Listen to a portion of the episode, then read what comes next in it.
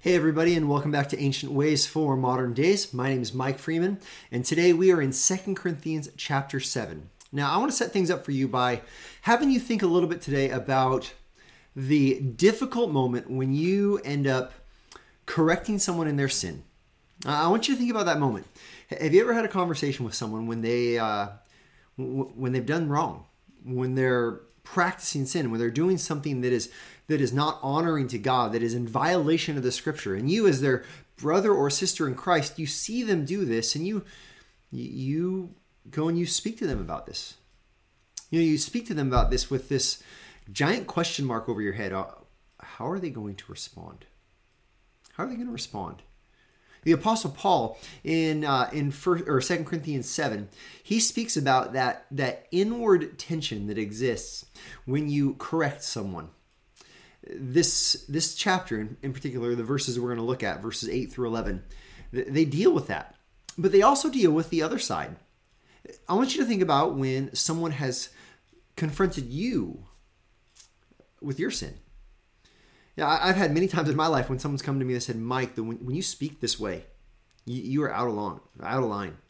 Mike, the way you treated so and so, it is it is not godly. It is not Christ honoring.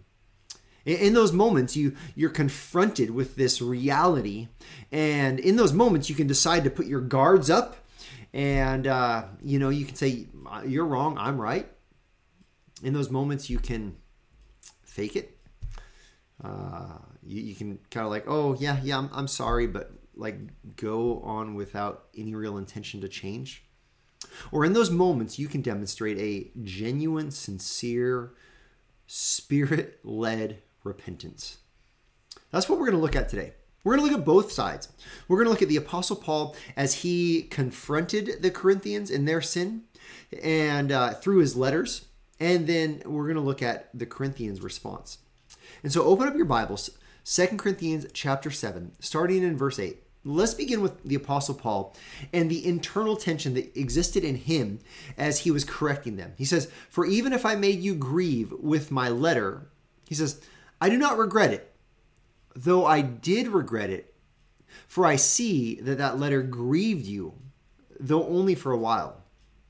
You know, Paul sent this letter and he was awaiting the response, the return response not the letter we're talking about now, but a previous one. And he's, you can imagine him, he, he's written some challenging things. He's corrected them in their sinfulness, in their worldliness, in their acting not like Christ, but instead of act, acting as those who don't trust in Christ. And he's corrected them, and you, you just imagine him. Oh, I wonder if I was too hard. I, I, I wonder if I said the right thing. I, oh man, I, I don't know how they're going to take it. I, what, what if they what if they walk away completely? What if they hate me? What if they hate God? What what if they decide to go back to their pagan roots? Oh, you can sense this in his words. He says, I do not regret it, though, though I did regret it. For, for I see that the letter grieved you. See, he, he wasn't correcting them so that he could feel superior or, high and mighty or like, look at how much better I am than you. He, he was correcting them because he, he loved them he understood that the best way to live is in light of the gospel, living for the glory of God. He, he understood this. And so he was willing to grieve them. He was willing to get up in their business. He was willing to challenge them because he loved them. How often do we uh, refuse to correct one another because we love them. Because we don't want to hurt their feelings. And so we're not going to say anything. Listen, that's not love. That's love of self, your, your own comfort, your own sense of acceptance by others because you're not saying things that are going to challenge the status quo. But that is not love. That is not love. Verse 9. He says, As it is, I rejoice he, now, now Paul's rejoicing. Why is he rejoicing? Because he crushed them? No, no, no. I rejoice not because you were grieved. Look at this. But because you were grieved into repenting.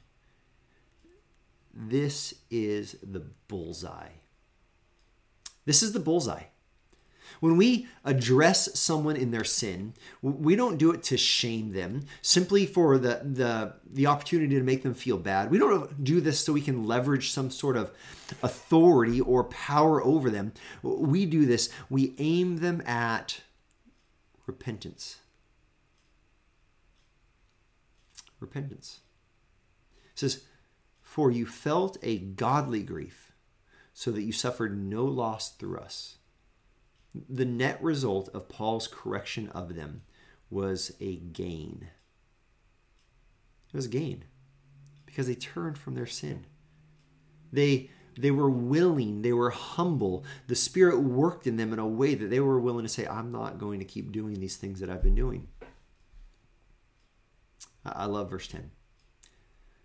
For godly grief produces a repentance that leads to salvation without regret, whereas worldly grief produces death.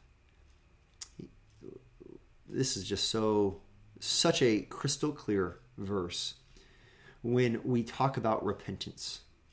It says godly grief. When we're confronted with our sin, when we have a sorrow for our sin, is it a sorrow simply that we were caught? Or is it a sorrow that we have been living offensively for God? See, a godly grief, it produces a repentance that leads to salvation. It says, I am turning from my sin. I am turning toward the crucified and risen Jesus. I am believing in the salvation that I have, that my sins have been forgiven. Notice it says, without regret.